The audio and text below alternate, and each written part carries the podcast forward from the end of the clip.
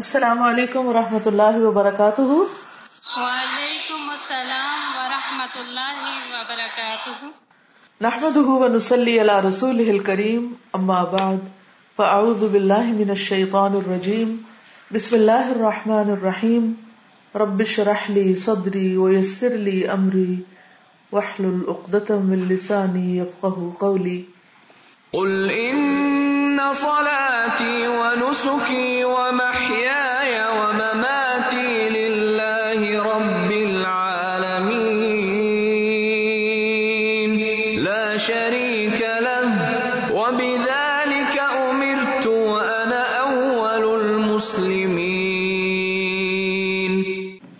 اول المسلمین سب سے پہلا فرما بردار مسلمان۔ اللہ تعالی ہمیں ان لوگوں میں شامل کر دے جو بات سنے اور فوراً عمل کریں۔ تو آپ نے مجھے بریفنگ دینی تھی کہ جو ہوم ورک دیا گیا تھا اس کا کیا نتیجہ نکلا؟ الحمد للہ استاذہ سب کلاسز کی طرف سے جو آیا اس میں ایسا تھا کہ ایٹی پرسینٹ تقریباً منفی رویے لوگوں کی نظر آئے اور اس میں ٹوینٹی پرسینٹ جو ہے وہ مثبت رویہ تھا۔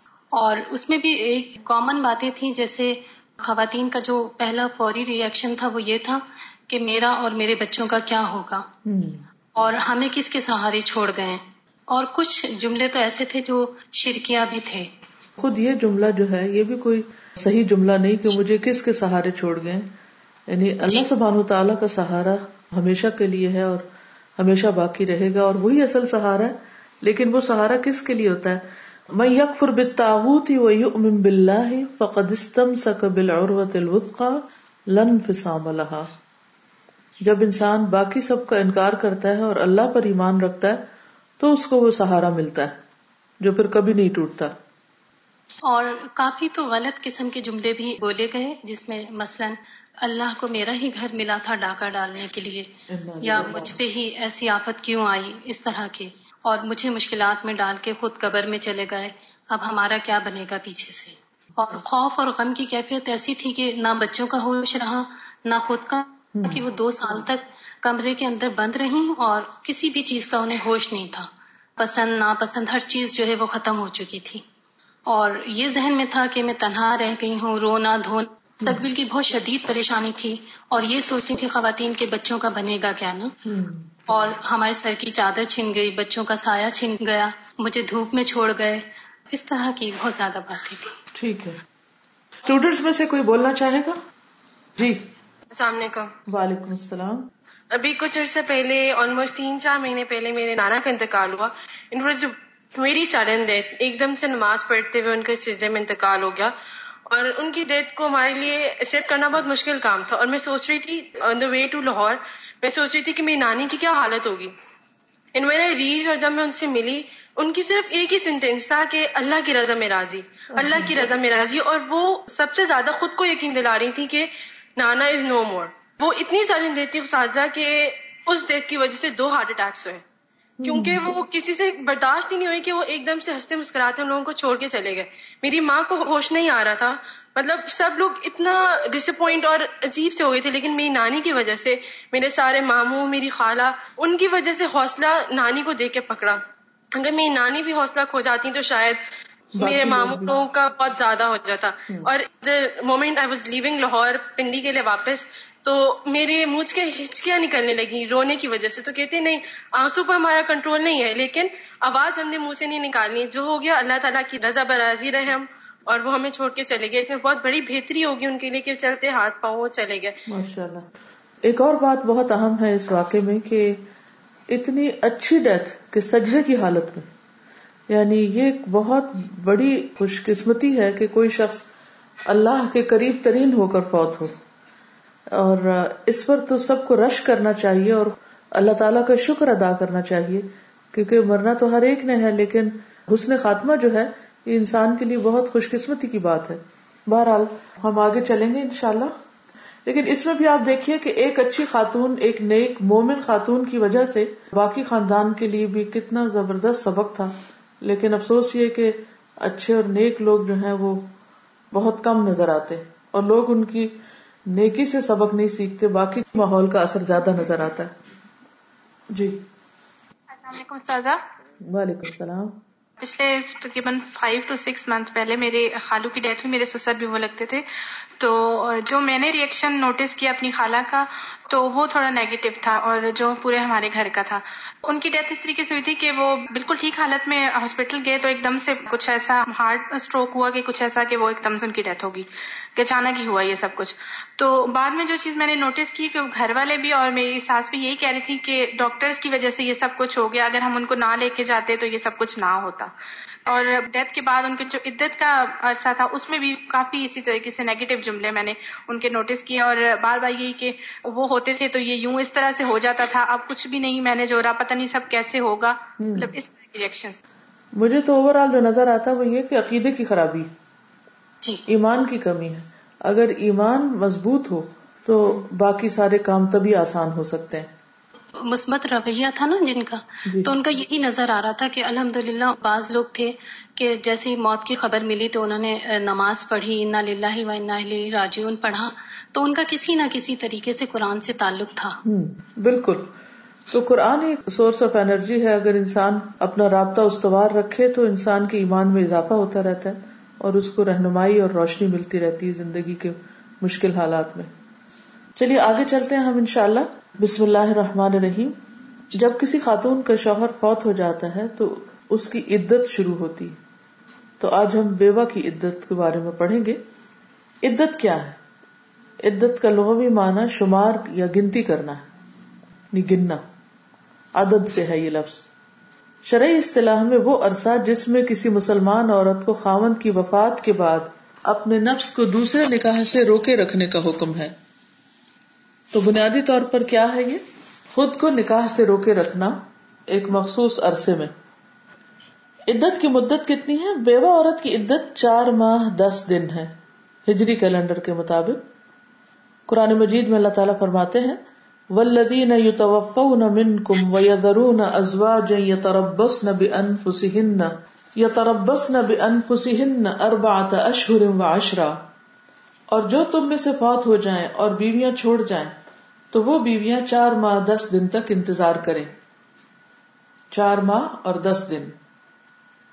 عدت کے لیے چار ماہ دس دن کا حساب اسلامی کیلنڈر کے مطابق ہوگا۔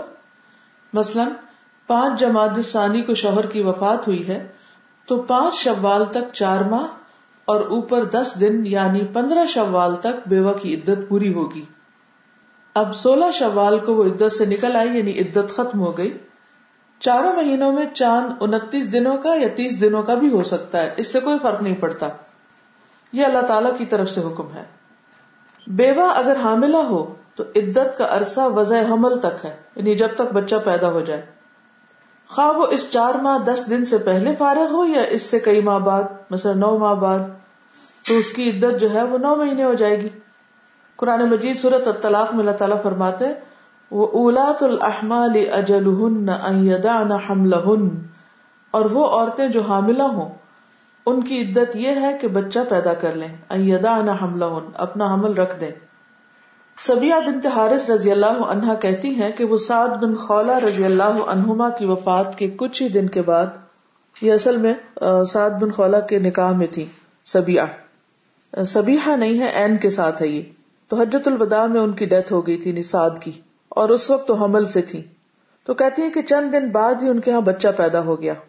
نفاس کے دن جب وہ گزار چکی تو نکاح کا پیغام بھیجنے والوں کے لیے انہوں نے اچھے کپڑے پہنے۔ اس وقت بنو عبد الدار کے ایک صحابی ابو سنابل بن باقت رضی اللہ عنہ ان کے یہاں گئے اور ان سے کہا، میرا خیال ہے کہ تم نے نکاح کا پیغام بھیجنے والوں کے لیے یہ زینت کی ہے۔ کیا نکاح کرنے کا خیال ہے؟ لیکن اللہ کی قسم، جب تک چار مہینے اور دس دن نہ گزر جائیں تم نکاح کے قابل نہیں ہو سکتی۔ سبیا کہتی ہے کہ جب ابو سرابل نے مجھ سے یہ بات کہی یعنی کہ تم بچہ پیدا بھی ہو گیا اور پھر بھی چار مہینے دس دن عدت کرو گی، تو میں نے شام ہوتے ہی کپڑے پہنے اور رسول اللہ صلی اللہ علیہ وسلم کی خدمت میں حاضر ہو کر اس کے بارے میں میں نے آپ سے مسئلہ معلوم کیا۔ آپ نے مجھ سے فرمایا کہ میں بچہ پیدا ہونے کے بعد عدت سے نکل چکی ہوں اور اگر میں چاہوں تو نکاح کر سکتی ہوں۔ تو اس سے واضح ہو گیا کہ ویسے عدت چار مہینے چاہے کوئی بوڑھی عورت ہو یا جوان ہو، لیکن اگر حاملہ ہو تو وضع حمل کے بعد وہ عدت سے باہر آئے گی۔ سوگ کیا ہے؟ رسول اللہ صلی اللہ علیہ وسلم نے فرمایا، جو عورت اللہ اور آخرت پر ایمان لا چکی ہے، اس کے لیے تین دن سے زیادہ سوگ کرنا حلال نہیں۔ البتہ اپنے خامند کی وفات پر چار ماہ دس دن سوگ کرے گی۔ یعنی اس عدت میں چار ماہ دس دن سوگ ہی کی حالت ہوگی اس کی۔ یعنی اس میں اچھے کپڑے نہیں پہنے گی یا زیب و زینت سے پرہیز کرے گی جس کی آگے تفصیل آ رہی ہے۔ زینت سے پرہیز۔ عدت گزارنے والی بیوہ دوران عدت کسی قسم کا بناؤ سنگھار اور زیب و زینت نہیں کرے گی۔ نیز وہ خوبصورت اور شوق رنگوں کا لباس نہیں پہنے گی مہندی، سرما سے لے کر ہر قسم کا میک اپ اس کے لیے ممنوع ہوگا۔ اسی طرح نہ وہ خوشبو لگائے گی اور نہ زیورات سے سجے گی۔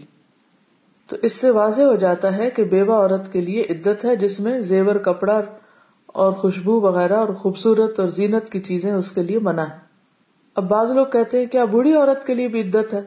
عدت سب کے لیے ہے۔ بعض بوڑھی خواتین سونے کی چوڑیاں وغیرہ پہنے ہوتی ہیں یا اور اسی طرح کے زیب و زینت اختیار کیے ہوتے ہیں تو ان کو بھی اس سے پرہیز کرنا چاہیے۔ تو اس سے یہ پتہ چلتا ہے کہ دوران عدت عورت کو زینت اختیار کرنے کی قطن اجازت نہیں۔ ام عطیہ کہتی ہے کہ ہمیں کسی میت پر تین دن سے زیادہ سوک کرنے سے منع کیا جاتا تھا، لیکن شوہر کی موت پر چار مہینے دس دن کے سوک کا حکم تھا۔ ان دنوں میں ہم نہ سرما لگاتی، نہ خوشبو اور آسم یمن کی بنی ہوئی ایک چادر جو رنگین بھی ہوتی تھی، اس کے علاوہ کوئی رنگین کپڑا ہم استعمال نہیں کرتی تھی۔ اور ہمیں عدت کے دنوں میں حیض کے غسل کے بعد کشت اسفار استعمال کرنے کی اجازت تھی۔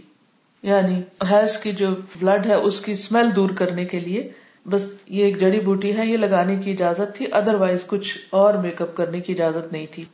تیل وغیرہ لگا سکتے ہیں، حسب ضرورت، لیکن سرما اور خوشبو وغیرہ منع ہے اور بہت شوق کپڑے بھی منع ہے۔ ام سلمہ کہتی ہیں کہ ایک خاتون رسول اللہ صلی اللہ علیہ وسلم کے پاس آئی اور عرض کیا، یا رسول اللہ، میری بیٹی کے شوہر کا انتقال ہو گیا ہے اور اس کی آنکھوں میں تکلیف ہے، تو کیا وہ سرما لگا سکتی ہے؟ اس پر آپ نے فرمایا کہ نہیں۔ دو تین مرتبہ پوچھنے پر بھی آپ ہر مرتبہ یہ فرماتے تھے کہ نہیں۔ پھر رسول اللہ صلی اللہ علیہ وسلم نے فرمایا کہ یہ شرعی عدت چار مہینے اور دس دن ہی کی تو ہے۔ یعنی بیماری کے لیے کوئی ایسی دوا استعمال کی جا سکتی ہے کہ جس سے زینت نہ ہو، لیکن سرمے کو بطور دوا بھی استعمال نہ کیا جائے۔ یہ مطلب ہے۔ پھر زیور پہننے کی ممانت نبی صلی اللہ علیہ وسلم نے فرمایا، جس عورت کا شوہر فوت ہو جائے، وہ اسور یعنی زعفران کے کپڑے نہ پہنے، نہ زیور استعمال کرے۔ یعنی حدیث میں واضح طور پر ممانت ہے۔ نہ مہندی لگائے، نہ سرما لگائے۔ تو بعض لوگ کہتے ہیں کہ تو بہت ریجڈ ہے اسلام اور اتنی ممانت ہے بیوہ کے لیے، لیکن اگر ایک بات سب کو یاد رہے کہ اس میں جو حکمت ہے، وہ اللہ تعالیٰ کو معلوم ہے اور اسی وجہ سے اس نے عورت کے لیے قانون بنایا اور عورت کے فائدے ہی کے لیے بنایا ہے اور اس کو بہت سی مشکلات سے بچانے کے لیے۔ تو جو اللہ اور اس کے رسول کی اطاعت کرے گا، وہ عظیم الشان کامیابی پائے گا۔ جب کبھی قرآن مجید کی کوئی آیت یا کسی حکم پر عمل کرنے میں سستی یا کوتا ہونے لگے، یا پھر رسول اللہ صلی اللہ علیہ وسلم کی کوئی بات مشکل لگے کہ ہائے اس پر کیسے عمل کرے جبکہ حکم واضح اور صاف موجود ہو۔ تو یہ آیت پڑھ لیا کرے کہ وہ میت اللہ و رسول یدخل جنات تجری من تحتها اور پھر وہ میت اللہ و رسول فقد فاز فوزا عظیمہ کہ وہ عظیم شان کامیابی پائے گا۔ لیکن اصل چیز جو سمجھانا چاہتی ہوں وہ یہ کہ کوئی حکم مشکل بھی لگے، ناگوار بھی ہو، تب بھی اس بات کو کبھی بھی نہ بھولیے کہ اللہ سبحان و تعالیٰ نے جو بھی ہمیں حکم دیا جو براہ راست قرآن مجید میں دیا ہے یا رسول اللہ صلی اللہ علیہ وسلم کے ذریعے سنت میں ہمیں کوئی بات سکھائی گئی ہے۔ اگر ہم اس پر عمل کریں گے، چاہے ہمارا دل نہ بھی چاہتا ہو، ہمارے نفس پر بھاری بھی ہو یا اس کی بظاہر حکمت سمجھ نہ بھی آتی ہو، تو بھی اس کے کرنے میں عظیم شان کامیابی فوزن عظیمہ کی بشارت دی گئی۔ اس سے آپ اندازہ لگائیں کہ ہمارے دین میں کتنی خیر اور کتنی بھلائی ہے کہ کلیئر گائیڈ لائنز انسٹرکشن دینے کے بعد ہمیں انعام بھی بتایا گیا۔ موٹیویشن بھی دی گئی۔ صرف حکم نہیں دیے گئے، بلکہ کرنے والوں کے لیے اجر کی بشارت دی گئی۔ تو آپ میں سے کوئی اس پر بات کرنا چاہے گا کہ اس آیت کو پڑھتے ہی اپنی کون سی ایسی بات یاد آئی جو ابھی تک آپ سنت کے خلاف کر رہی ہیں؟ وہ شروع میں جو چیک لسٹ آپ کو دی گئی تھی اس میں سے کون سی چیز ہے کہ جس کا حکم واضح پتا ہے آپ کو اور پھر بھی آپ نہیں کر پا رہے؟ تو آپ ان شاء اللہ وہ اس آیت کو سننے کے بعد یا اس حکم کا پتہ چلنے کے بعد ضرور کریں گی۔ کوئی شیئر کرے گا؟ میں ابھی تک نا رات کے وہ سونے کی دعا نہیں پڑی جاتی اور صبح اٹھتے نہیں۔ کل میں پڑھتی تھی تصویر کرتی تھی یہ ایک چیز ہے جو میرے سے نہیں ہوتا چلو میں تمہیں وہ حدیث سناتی رات سونے کی دعا پڑھنے کا فائدہ کتنا بڑا ہے؟ بخاری اور مسلم کی حدیث ہے، ٹھیک ہے؟ ان ابی عمارت البرا ابن عازب رضی اللہ عنہما قال قال رسول الله صلى الله عليه وسلم يا فلان، اذا ابيت الى فراشك فقل اللهم اسلمت نفسي اليك ووجهت وجهي اليك وفوضت امري اليك والجأت ظهري اليك رغبة ورهبة اليك لا ملجأ ولا منجا منك الا اليك آمنت بكتابك الذي انزلت ونبيك الذي ارسلت فانك ان مت من ليلتك مت على الفطره وان اصبحت اصبت خيرا، متفق عليه. حضرت برا بن عازب روایت کرتے ہیں کہ رسول اللہ صلی اللہ علیہ وسلم نے مجھ سے فرمایا کہ جب تم اپنے بستر پر آؤ تو کہو اے اللہ، میں نے اپنے آپ کو تیرے سپرد کر دیا۔ میں نے اپنا چہرہ بھی تیری طرف متوجہ کر لیا۔ اپنے سارے معاملات تیرے حوالے کر دیے۔ میں نے اپنی پیٹ کو تیری طرف جھکا دیا۔ تیری رغبت کرتے ہوئے اور تیرے عذاب سے ڈرتے ہوئے۔ تیرے علاوہ کوئی پناہ گاہ نہیں اور نہ کوئی نجات کی جگہ۔ میں تیری نازل کردہ کتاب پر ایمان لے آیا اور تیرے نبی مرسل کو تسلیم کر لیا۔ آپ صلی اللہ علیہ وسلم نے فرمایا اگر اس رات تو فوت ہو جائے، تو تیرا فوت ہونا فطرت پر ہوگا یعنی اسلام پر ہوگا۔ اور اگر صبح کو پا لیا، تو بھلائی کو پالے گا، یا بھلائی کو پہنچا۔ وہ ان اسباہتا اسب تخیرا اگر تو نے صبح کی، تو تمہیں خیر ملے گی۔ آپ دیکھیے کتنی خوبصورت دعا ہے، لیکن عام طور پر ہم صرف دعا پڑھ لیتے ہیں اور اس کے آگے پیچھے سے بھول جاتے ہیں۔ تو آپ دیکھیے کہ اگر ہم یہ دعا رات کو پڑھ کر سوئیں گے تو جو ہم صبح کریں گے اس میں ہمیں بھلائی نصیب ہوگی۔ کیا پھر بھی نہیں پڑھیں گے؟ انشاء اللہ تو ہم سب چاہتے ہیں نا ہماری صبح بخیر ہو۔ ہم دوسروں کو صبح بخیر کے کہنے میں تو بڑا فخر محسوس کرتے ہیں۔ صبح بخیر۔ لیکن جو رسول اللہ صلی اللہ علیہ وسلم نے صبح بخیر کا نسخہ بتایا ہے وہ ہمیں یاد نہیں رہتا۔ تو آپ سب کو صبح بخیر اس دعا کے برکت سے انشاء اللہ ٹھیک ہے؟ فاض فوز نازیما تو ہم بات بیوہ کی کر رہے تھے کہ بیوہ خاتون جو ہیں ان کی عدت میں جو پابندیاں لگائی گئی ہیں بعض لوگوں کو وہ پابندیاں بڑی ناگوار ہوتی اور ان کو ان کی حکمت سمجھ نہیں آتی۔ اور کچھ لوگوں نے تو خود ساختہ طریقے نکالے ہوئے ان پابندیوں سے نکلنے کے۔ کسی نے مجھے ایک دفعہ بتایا کہ ان کے ہاں عدت ختم کر دیتے ہیں بیوہ چودہ قدم شاید گھر سے باہر نکال کے تو الٹے پاؤں واپس آتی ہے تو اس سے اس کی عدت ختم ہو جاتی ہے۔ تو اس قسم کے توہمات وغیرہ سے بھی لوگ اپنی مرضی سے یا منمانے طریقے سے عدت کی پابندیوں سے نکل آتے ہیں۔ تو یہ طریقہ درست نہیں ہے۔ تو اب ہمیں یہ دیکھنا ہے کہ نبی صلی اللہ علیہ وسلم نے جس چیز سے روکا ہے، اس سے رک جانے میں ہی بھلائی ہے۔ کیونکہ بعض لوگ یہ کہتے ہیں اچھا وہ قرآن میں تو ہے لیکن حدیث میں تو نہیں آیا، پھر حدیث پر کیسے عمل کرے تو قرآن میں ہو یا حدیث میں ہو، اگر حدیث صحیح ہے تو اس پر عمل کرنا ضروری ہے۔ کامیابی کے لیے ضروری ہے۔ اگر چاہتے ہیں کامیابی تو کر لیجیے ادر وائز آپ کی مرضی۔ بہرحال، پھر اس کے بعد باہر نکلنے سے پرہیز۔ عدت کے دوران اپنے گھر سے باہر نہیں جانا چاہیے۔ البتہ نہایت ضروری کام سے اگر جانا پڑے، جس کے ضروری ہونے کا تعین تقوا کی بنا پر عورت خود کر سکتی ہے۔ تو وہ جا سکتی ہے۔ یعنی کوئی ایسا شدید ضروری کام جو وہ سمجھتی کہ اس کے علاوہ کوئی اور نہیں کر سکتا۔ اور پھر رات وہ اسی گھر میں آ کے گزارے گی جہاں خاون کی وفات کے وقت تھی۔ اللہ یہ کہ وہ کسی دوسرے ملک میں ہے جہاں بالکل تنہا رہ گئی ہے یا کوئی اس کے پاس اور رہنے والا نہیں۔ اور تنہا رہنا اس کے لیے نقصان دہ ہے یا کسی بھی اعتبار سے درست نہیں۔ تو ایسی صورت میں وہ کسی ایک جگہ اپنا پھر ٹھکانا بنا لے۔ ورنہ افضل یہی ہے کہ اسی گھر میں رہے جہاں شوہر کے ساتھ رہ رہی تھی۔ اس میں ہم دیکھتے ہیں کہ بعض احادیث اور بعض روایات جس سے یہ پتا چلتا ہے کہ عدت میں عورت اگر کوئی عبادت کا فیل بھی کر رہی ہے تو بھی اس سے پرہیز کرنا چاہیے۔ مثلاً حضرت عمر بن خطاب بیدا کے مقام سے ان خواتین کو واپس لوٹا دیتے جو اپنے شوہروں کی وفات کی وجہ سے عدت میں ہوتی۔ وہ انہیں حج کرنے سے روکتے تھے۔ وہ کہتے تھے، عدت پوری ہو جائے تو پھر حج کریں۔ کیونکہ حج میں ایک بڑا سفر ہے، طویل سفر ہے اور اس میں پھر یہ کہ نہیں نکلنا چاہیے عورت کو۔ لیکن اگر کسی شدید ضرورت کے تحت عورت نکل بھی رہی ہے، تو وہ عدت کی دوسری شرائط کی پابندی نبھائے۔ یعنی زیب و زینت نہ کرے اور شام سے پہلے گھر واپس آ جائے۔ ایک اور حدیث ہے، فریہ بنت مالک بن سنان رضی اللہ عنہا سے مروی ہے اور یہ ابو سعید خدری رضی اللہ عنہ کی بہن ہے۔ یہ بیان کرتی ہے کہ میں رسول اللہ صلی اللہ علیہ وسلم کی خدمت میں حاضر ہوئی کہ آپ سے اجازت لے کر اپنے خاندان بنی خدرا میں چلی جاؤں، خدری جو ہے نا، اس سے۔ کیونکہ میرا شوہر اپنے ان غلاموں کی تلاش میں گیا تھا جو بھاگ گئے تھے۔ وہ مقام قدوم کے اطراف میں تھے کہ میرے شوہر نے ان کو جا لیا، مگر انہوں نے اس کو قتل کر ڈالا۔ چنانچہ میں رسول اللہ صلی اللہ علیہ وسلم سے اجازت لینے کے لیے آئی تھی کہ وہ مجھے اپنے اہل میں لوٹ جانے کی اجازت دیں یعنی میں کے چلی جائیں۔ کیونکہ اس نے مجھے اپنے مملوکہ مکان میں نہیں چھوڑا تھا اور نہ ہی کوئی خرچ بچا گیا تھا۔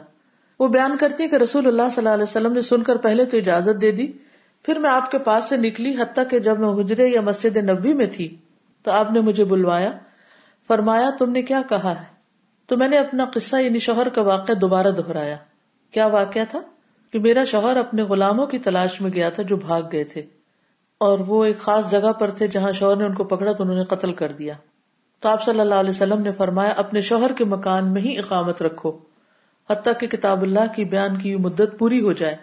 کہتی ہے پھر میں نے اسی مکان میں اپنی عدت پوری کی یعنی چار ماہ دس دن۔ مثلاً کوئی کسی دوسرے شہر میں پوسٹنگ ہے، بچے ہیں، گھر ہے، تو بھی عورت کو ایک دم نہیں گھر چھوڑنا چاہیے۔ اسی میں ہی اپنی عدت گزارے۔ اور اس میں مناسب صورت یہی ہے کہ خاندان کے دوسرے افراد اس کے پاس آ کر رہا کرے باری باری۔ کیونکہ عورت کے لیے شوہر کا جانا ایک بہت بڑا جذباتی صدمہ ہوتا ہے، ایک بہت بڑا مشکل وقت ہوتا ہے اور اس میں اگر اس کا گھر بھی چھٹ جائے اور بچوں کی روٹین بھی ڈسٹرب ہو جائے، تو بیسیکلی اللہ سبحان و تعالیٰ نے عورت کی سہولت کے لیے اس کو ایک پروٹیکشن دینے کے لیے یہ سسٹم رکھا ہے۔ ایک اور روایت سے ہمیں پتہ چلتا ہے کہ اگر بہت شدید ضرورت ہو تو عورت ضرورت پھر گھر سے نکل سکتی ہے، لیکن اگر ایسی کوئی ضرورت نہ ہو تو پھر قطن نہیں نکلنا چاہیے۔ جابر بن عبداللہ سے روایت ہے کہ میری خالہ کو طلاق دی گئی۔ انہوں نے اپنی کھجوروں کو کاٹنا چاہا۔ تو اسے ایک آدمی نے ان کو نکلنے سے ڈانٹا۔ وہ نبی صلی اللہ علیہ وسلم کی خدمت میں حاضر ہوئی۔ تو آپ نے فرمایا، کیوں نہیں؟ تم اپنی کھجور کاٹو، کیونکہ ہو سکتا ہے تم صدقہ یا کوئی اور نیکی کا کام کرو۔ تو اس سے یہ پتہ چلتا ہے کہ اگر کوئی عورت ایسا کام کرتی ہے کہ جس میں خلل آ سکتا ہے اور وہ دوسرے کے فائدے کا بھی ہے، تو طلاق کی جو عدت ہے، اس میں وہ ایسی شدید ضرورت کے تحت نکل سکتی۔ کیونکہ بعض اوقات یہ بھی ہوتا ہے کہ بچوں کا خرچہ پورا کرنے کے لیے کام کرنا پڑتا ہے۔ کوئی اور رشتے دار عزیز نہیں ہوتا جو نان نفقہ دے سکے۔ اسی طرح بعض اور مسائل بھی ہو سکتے ہیں۔ مثلا بینک جانا پڑتا ہے یا کورٹ میں جانا پڑتا ہے یا ہاسپٹل میں جانا پڑتا ہے جس میں جائے بغیر چارہ نہیں۔ تو کوشش یہی کرنی چاہیے کہ جا کر رات تک واپس آ جائے۔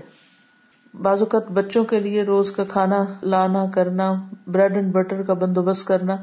یہ پھر عورت کی مجبوریوں میں سے ہوتا ہے اور خصوصاً ایسے ممالک میں جہاں کوئی رشتے دار نہیں، عزیز نہیں، کوئی مسلمان نیبرز نہیں، کوئی بھی تعاون کرنے والا نہیں، بالکل انڈیپینڈنٹلی رہ رہے ہیں، تو ایسی صورت میں پھر وہ بوقت ضرورت اپنے حجاب میں خاموشی سے جائے اور کام کر کے واپس آ جائے۔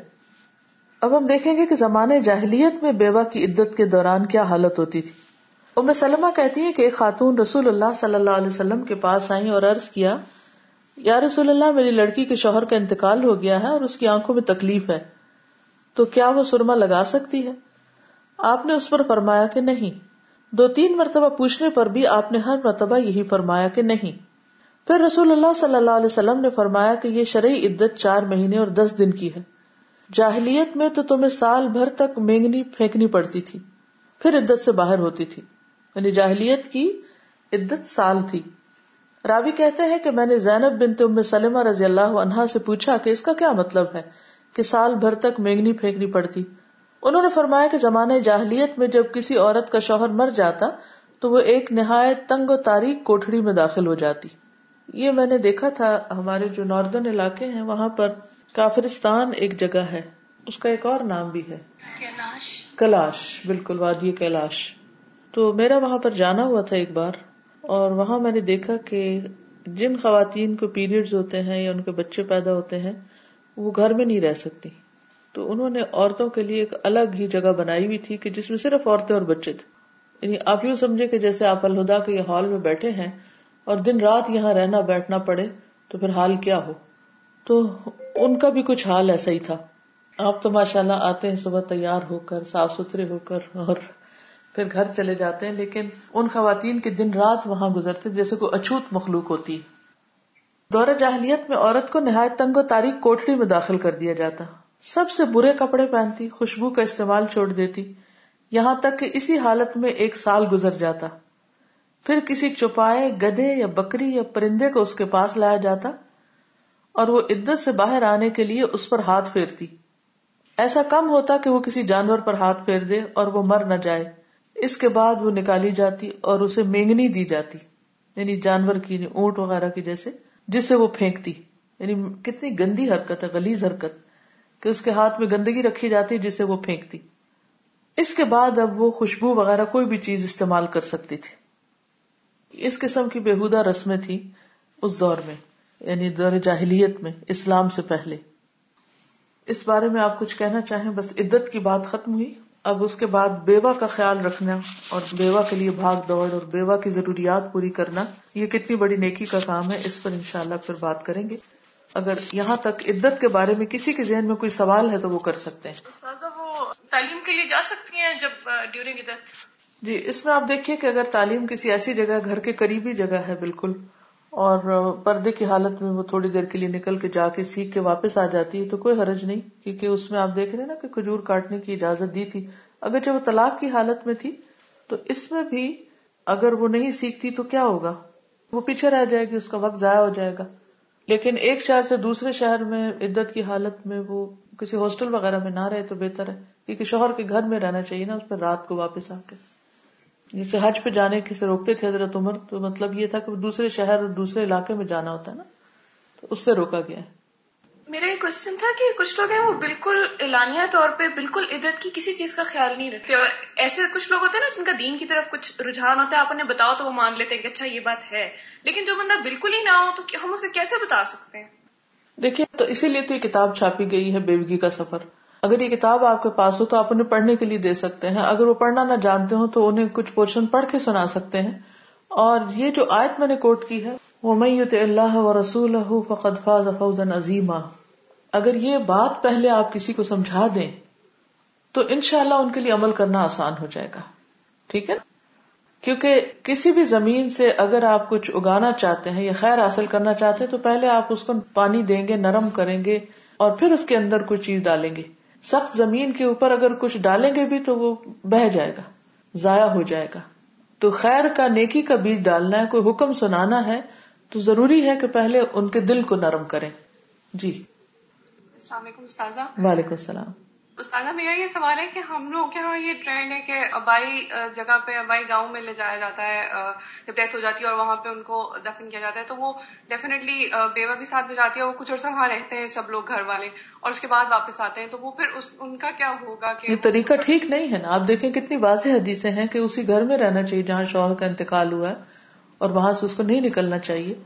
اور اس کے ساتھ ایک یہ بھی ہوتا ہے کہ بزرگ والدین ہیں تو وہ گاؤں میں ہی جیسے رہ رہے ہیں اور وہ اکیلے تھے دونوں اس کے بعد باقی سب بچے جو ہیں وہ کہیں اور سیٹل ہیں۔ تو پھر اب وہ اکیلی تو نہیں رہ سکتی وہاں پہ جی اب اس میں یہ کرنا چاہیے کہ خاندان کے لوگوں کو باری باری اپنا وقت مقرر کر لینا چاہیے دو ہفتے ایک جا کے رہ لے دو ہفتے کوئی اور رہ لے اس طرح وہ عدت پوری کروا دینی چاہیے اس کی اسی گھر میں۔ اگر بہت ہی کوئی مجبوری ہو کہ کسی وجہ سے کوئی بھی آنے کے قابل نہ ہو تو پھر اسلام نے یہ تو نہیں کہا کہ ایک عورت یا بوڑھے والدین کو اس طرح بالکل تنہا چھوڑ دیا جائے اگر وہ خود کو مینج نہیں کر سکتے۔ اگر کوئی بھی شکل ہے، اگر ہمسائے اچھے ہیں یا کوئی بھی صورت ہے، تو افضل یہی ہے۔ کیونکہ آپ دیکھیں نا، ان حادیث میں کتنے واضح طور پر بتایا گیا ہے کہ نبی صلی اللہ علیہ وسلم نے ابو سعید خدری کی جو بہن تھی، ان کو اپنے میکے جانے سے منع کر دیا۔ سازا میرا یہ کوشچن ہے کہ اگر کوئی خاتون جو ہے وہ رینٹ پہ رہ رہی ہیں اور پھر وہ بیوہ ہو جاتی ہیں پھر وہ فردر وہ کرایہ نہیں وہ پے کر سکتی ہیں پھر ان کو وہ گھر شفٹ کرنا ہے تو وہ عدت کے دوران جی۔ اس میں یہ ہے کہ جیسے آگے آ رہا ہے نا کہ بیوہ کی ضروریات کا خیال کرنا تو ہونا یہ چاہیے کہ عدت گزارنے کے لیے جو اس کے عزیز رشتے دار ہیں دوست ہیں ہمسائے ہیں دیگر مسلمان ہیں وہ مل جل کے عدت کے مہینوں کا تو کم از کم کرایہ پورا کروا دیں۔ یعنی یہ مسائل جو ہیں صرف فتوے سے حل نہیں ہوں گے یا صرف ایک چیز کو سامنے رکھ کے نہیں ہوں گے بلکہ دوسرے جو امور ہیں اس سلسلے کے ان کا بھی خیال رکھنا ضروری۔ جی۔ دوسرا میرا یہ کوشچن تھا کہ اگر کوئی طلاق یافتہ ہے اور وہ عدت میں ہے جبکہ وہ لا علمی کی وجہ سے وہ ایک جگہ سے دوسری جگہ آ گئی ہے مطلب ایک شہر سے دوسرے شہر میں۔ بس جو ہو گیا سو ہو گیا اب واپس تو گھر نہیں دوبارہ سیٹ کیا جائے گا اس کے لیے۔ بس توبہ کر لینی چاہیے۔ دیکھیے دین کے جس بھی حکم کی لا علمی میں یا جہالت میں کوئی خلاف ورزی ہو چکی ہو تو اللہ سبحان تعالیٰ اتنے مہربان ہے کہ انہوں نے ہمارے لیے توبہ کا دروازہ کھلا رکھا ہے کہ اچھا آؤ ریپینٹ کر لو۔ ریسنٹلی میرے نانا کی ڈیتھ ہوئی تھی عمرے کے دوران تو میری نانی جو ہے وہ حالانکہ میرے ماموں وہاں پہ رہتے ہیں لیکن اس کے باوجود وہ ادھر واپس آ گئی ہیں۔ تو ابھی وہ عدت میں ہے تو کیا یہ انہوں نے صحیح کیا کہ وہ وہاں سے یہاں آ گئی ہیں؟ حالانکہ وہاں پہ سارا رہنے کا انتظام بھی تھا ان کا جہاں پہ ہوئی ہے۔ ان کا گھر کون سا تھا جس میں شوہر کے ساتھ رہتی تھی؟ ہی تھا پنڈی میں لیکن وہ ادھر وہاں پہ ان کا انتقال ہوا ہے۔ تو وہ چار مہینے دس دن رہ سکتی تھی وہاں؟ وہاں میرے ماموں کا گھر تھا نہیں وہ ہوتا ہے بے شک لیکن ویزا چار مہینے کا نہیں ہوتا عام طور پر۔ سعودی حکومت آج کل ایک مہینے کا وزٹ ویزا دیتی ہے پھر اس کو ایکسٹینڈ کرانا پڑتا ہے۔ بعض صورتوں میں ہو جاتا ہے اگر نہ کرے تو نہیں رہ سکتے۔ تو کسی ملک کے پھر قوانین کو بھی مد نظر رکھنا پڑتا ہے۔ تو وہ تو ایک ٹیمپرری حالت میں تھی نا سفر میں۔ لیکن شوہر کے ساتھ جس گھر میں رہتی تھی وہاں پر ہی رہنا زیادہ بہتر ہے۔ یعنی ماموں کا گھر تو شوہر کا گھر نہیں ہے نا؟ ٹھیک ہے نا؟ تو بیٹے کا گھر ہے۔ جی ایک طرف جہاں بیوہ کی ذمہ داری بتائی گئی کہ وہ اپنی عدت پوری کرے اور زیب و زینت کے استعمال سے پرہیز کرے اور اپنے چار مہینے دس دن میں نکاح نہ کرے۔ دوسری طرف اہل خاندان کو عزیزوں دوستوں رشتے داروں اور پوری سوسائٹی کو اس چیز کی ذمہ داری دی گئی کہ وہ بیوہ کی ضروریات کا خیال رکھیں، بیوہ کی خدمت کریں۔ بیوہ عورت کو اسلام نے عزت کا مقام عطا کیا ہے زمانے جاہلیت میں۔ اور اب بھی دینی تعلیم سے محروم بعض گھرانوں میں بیوہ کو منحوس اور قابل نفرت سمجھا جاتا ہے۔ خصوصاً خوشی کے موقع پر لوگ اس سے بچنا چاہتے ہیں۔ اس سے ملاقات نہیں کرتے یا اس کو دیکھتے نہیں۔ اسے نہ سسرال میں رہنے دیا جاتا ہے نہ ہی میکے میں باعزت مقام ملتا ہے۔ یہ بہت تکلیف دہ بات ہے۔ اسی لیے عورتوں کے حواس گم ہو جاتے ہیں جب شوہر فوت ہوتا ہے۔ کیونکہ انہیں پتا ہے کہ نہ اب ہمیں سسرال نے قبول کرنا اور نہ میکے نے، اور ساری ذمہ داری ان پر آ گئی۔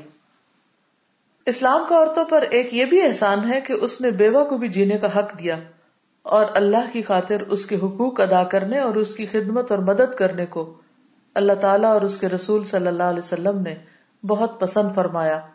حدیث میں آتا ہے کہ بیوہ عورتوں کی فکر کرنے والا اللہ کے راستے میں ہے۔ رسول اللہ صلی اللہ علیہ وسلم نے فرمایا، اور یہ بخاری کی روایت ہے، بیوہ اور مسکین کے لیے دوڑ دھوپ کرنے والا ایسا ہے، جیسا کہ اللہ کے راستے میں جہاد کرنے والا۔ جیسا وہ نمازی جو نماز سے نہیں تھکتا، اور جیسا وہ روزے دار جو کبھی روزے سے ناغا نہیں کرتا۔ اب آپ بتائیے کہ کتنا بڑا نیکی کا کام ہے۔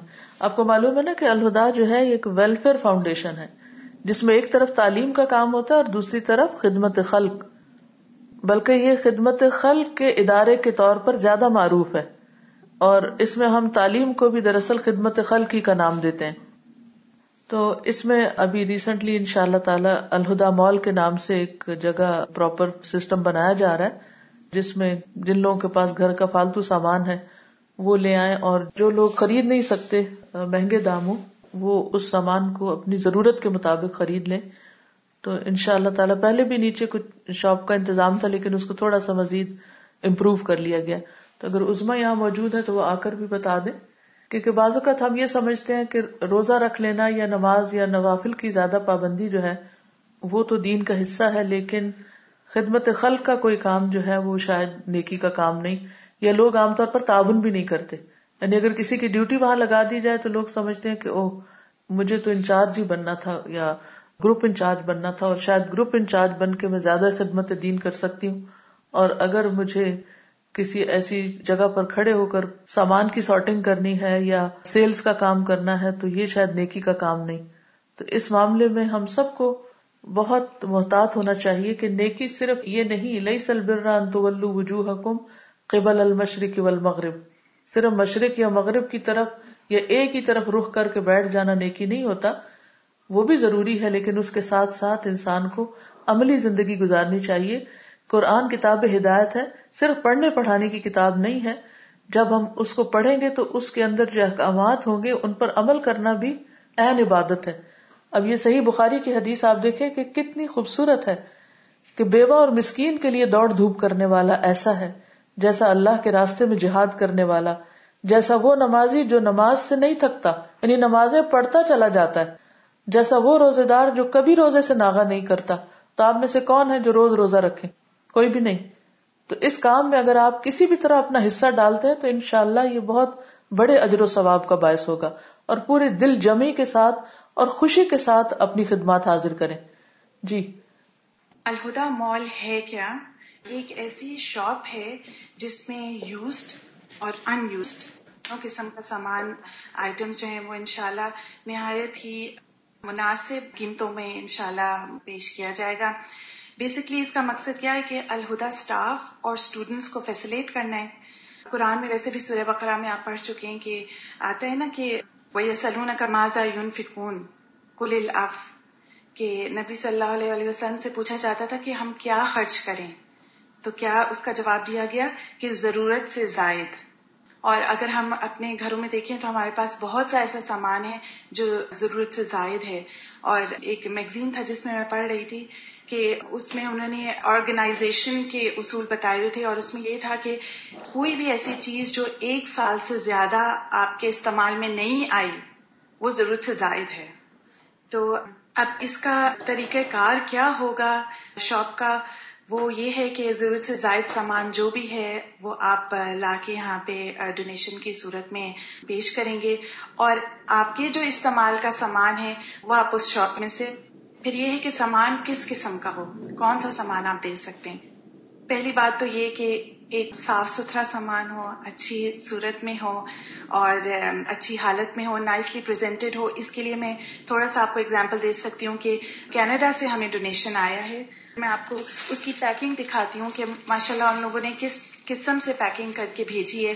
یہ چھوٹے بچوں کے کپڑے ہیں اور یہ مردوں کی شرٹ ہے اور آپ دیکھیں کہ وہ لیبلڈ ہیں کہ کس سائز کے ہیں۔ یہ تک انہوں نے لیبل کر کے بھیجا ہے تاکہ آسانی رہے۔ یہ کسی عورت کے کپڑے ہیں لارج سائز مینشنڈ ہے یہاں پر۔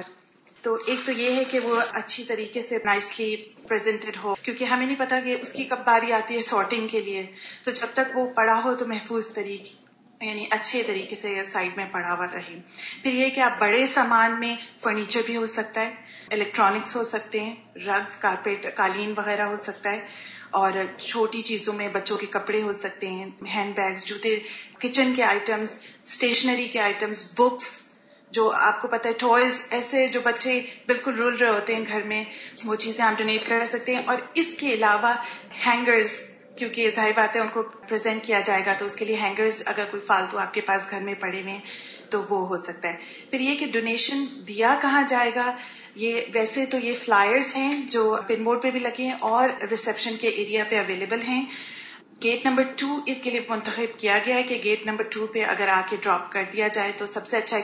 اور ٹائمنگس کا تھوڑا دھیان رکھا جائے۔ جو شاپ ہے وہ ہر ویک ڈے میں منڈے ٹو سیٹرڈے نو سے پانچ انشاءاللہ کھلی ہوگی اور وہی بہتر ٹائمنگ ہے جس میں آپ چیزوں کو آگے ڈونیٹ بھی کر سکتے ہیں۔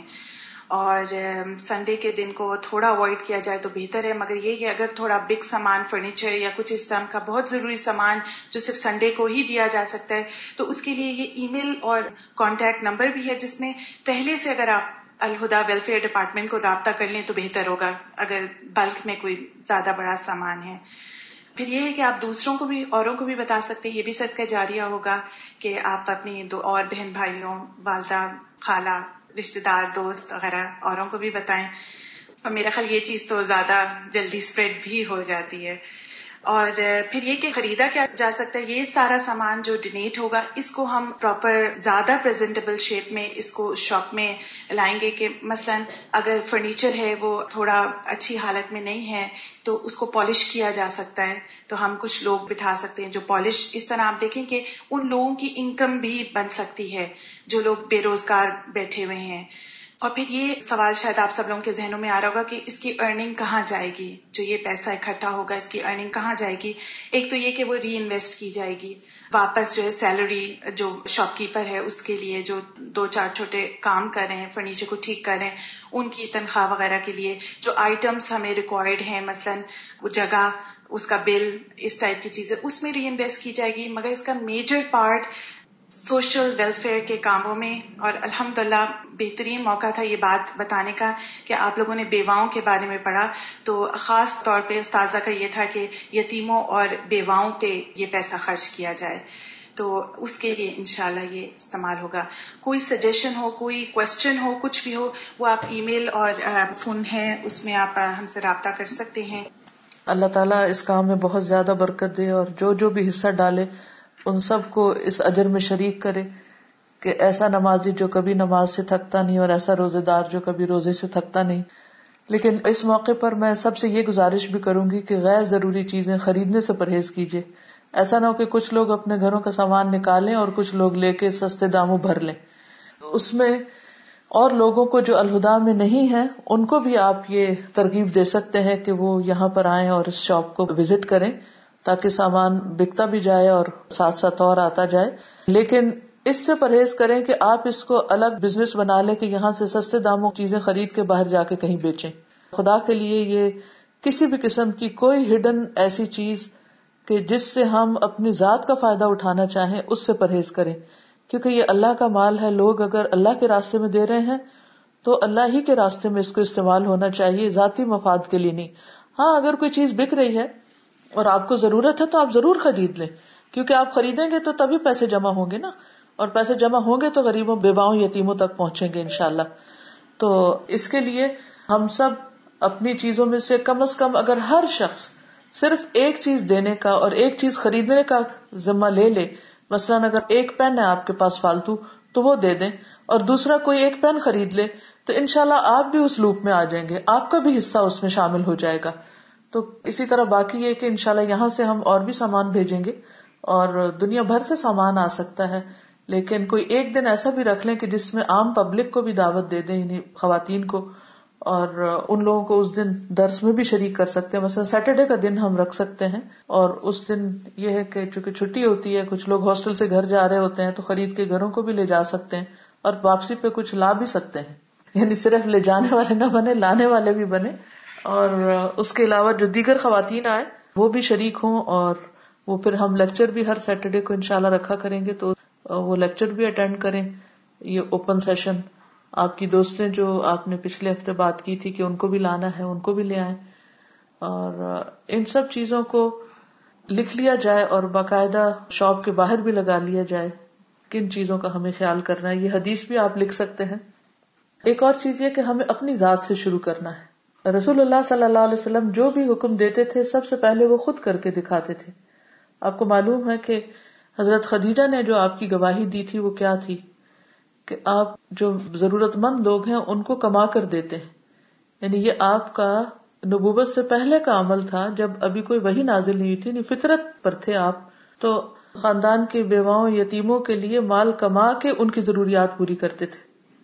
اور حضرت عبداللہ بن ابی اوفا فرماتے کہ رسول کریم صلی اللہ علیہ وسلم کثرت سے اللہ کا ذکر کرتے، لا یعنی گفتگو نہ کرتے، نماز لمبی پڑھتے اور خطبہ مختصر دیتے، نیز بیفاؤں اور مسکینوں کے ساتھ ان کی ضرورت پوری کرنے کے لیے جانے میں کوئی تکبر محسوس نہیں کرتے تھے۔ یعنی ان کی ضروریات پوری کرنے کے لیے خود آپ کوشش کرتے تھے۔ آپ سے بڑھ کر دین کی تعلیم دینے والا کون تھا اور آپ سے بڑھ کر مصروف کون تھا؟ لیکن اس کے باوجود اس شعبے کا آپ نے خیال رکھا کہ یہ بھی کرنے کا کام ہے۔ تو ہم سب کو بھی تعلیم کے کام کے ساتھ ساتھ یتیموں اور بیواؤں کے کام کا بھی خیال رکھنا چاہیے۔ چونکہ آج کل میں یہاں وزٹس کر رہی ہوں تو میں نے یہ سوچا کہ ہر روز یا جس دن آپ کے ساتھ کلاس ہوگی ان شاء اللہ اس دن میں آپ کو یہاں کا کوئی چھوٹا موٹا واقعہ سنا دوں گی۔ یہاں پر کل میرا ایک جگہ پر درس تھا اور جا کر بہت ہی خوشی ہوئی۔ الحمد للہ درس جو ہوتا ہو گیا، لیکن بعد میں جو وہاں کے اسٹوڈینٹس تھے، ان سے جب ملاقات ہوئی تو دل باغ باغ ہو گیا۔ اتنی ڈیڈیکیٹڈ خواتین اور اتنے اچھے لوگ، اور آپ کو معلوم ہے کہ یہ چراغ یعنی ویسے تو بہت سے لوگ کیسٹ وغیرہ سن رہے تھے اور وہاں پر یعنی کہ کام کر رہے تھے، لیکن ہماری ایک مسریال برانچ ہے، وہاں سے ایک اسٹوڈینٹ گئی ہیں۔ انہوں نے جا کر جس طریقے سے خواتین کو جمع کیا اور جس طریقے سے کام آرگنائز کیا اور جس طرح ان کا خیال رکھا اور جس طرح ان کو سکھایا اور جس طرح ان کے اندر جذبہ پیدا کیا، وہ بے مثال تھا۔ یعنی جیسے کہتے نا کہ اندر تک دل کی گہرائیوں میں جیسے خوشی ہوتی ہے انسان کو کام دیکھ کر، اور ان کے درمیان آپس کا اتفاق اور محبت اور ایک دوسرے کی کیئر امیزنگ اور وہاں سے ان کے اسٹوڈینٹس میں سے ایک خاتون جو پچھلے چالیس سال سے گورنمنٹ کے اسکول میں، ایک کالج میں لوکل ایک کالج ہے، وہاں پر وہ پڑھاتی ہیں انگلش، تو انہوں نے سوچا کہ میں کیوں نہ ان بچوں کو اس اسکول میں تقریباً سکسٹی پرسینٹ مسلم بچے تھے جو ڈفرینٹ نیشنلٹی سے یعنی کوئی بلیک کوئی عرب، کوئی پاکستانی، کوئی کسی مذہب، کوئی کسی ریلیجن سے۔ تو انہوں نے سوچا میں ان بچوں کو جو ٹین ایجر سے سارے، کیونکہ کالج ہے یہ، تو میں ان کو قرآن سناتی ہوں۔ کہتی جب میں نے ارادہ کیا تو میں نے پرنسپل سے بات کی جو کرسچن لیڈی تھی تو انہوں نے خوشی سے اجازت دے دی۔ لیکن جو کیئر ٹیکر تھا، اس نے کہا، میں ویکینڈ پہ نہیں کھول سکتا کالج تو یہ تھوڑا انہیں پریشانی ہوئی کہ پھر ہمارا تو قرآن رمضان میں پورا نہیں ہوگا، کیا بنے گا؟ تو بہرحال انہوں نے پرنسپل سے دوبارہ بات کی تو انہوں نے کہا، میں چابی تمہیں دے دیتی ہوں۔ یہ ایک بہت ہی بڑی بات تھی کہ کسی کے اوپر اتنا بڑا اعتماد کہ چابی اس کے حوالے کر دی جائے۔ پھر بہرحال انہوں نے جب شروع کیا دورہ قرآن آپ سوچیے کہ ان بچوں نے اتنا پسند کیا لیکن رکاوٹ ان کے پیرنٹس بنے۔ وہ کیا کہ یہ شاید قادیانی ہے یا وہابی ہیں یا یہودیوں کے ایجنٹ ہیں یا معلوم نہیں کون جو عام طور پر الزامات لگتے ہیں۔ لیکن انہوں نے ہمت نہیں ہاری اور الحمد للہ قرآن پاک مکمل کر لیا۔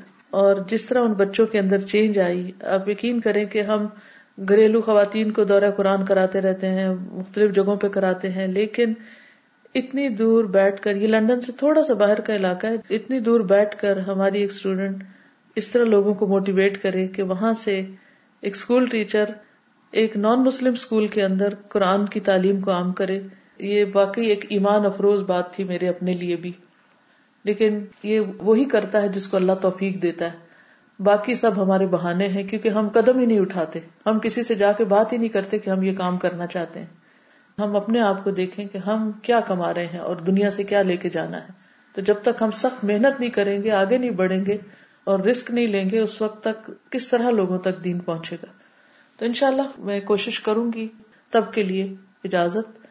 سبحان و بحمدک اشحد اللہ اللہ اللہ انت، استغفرک و اطوب السلام علیکم و رحمۃ اللہ وبرکاتہ۔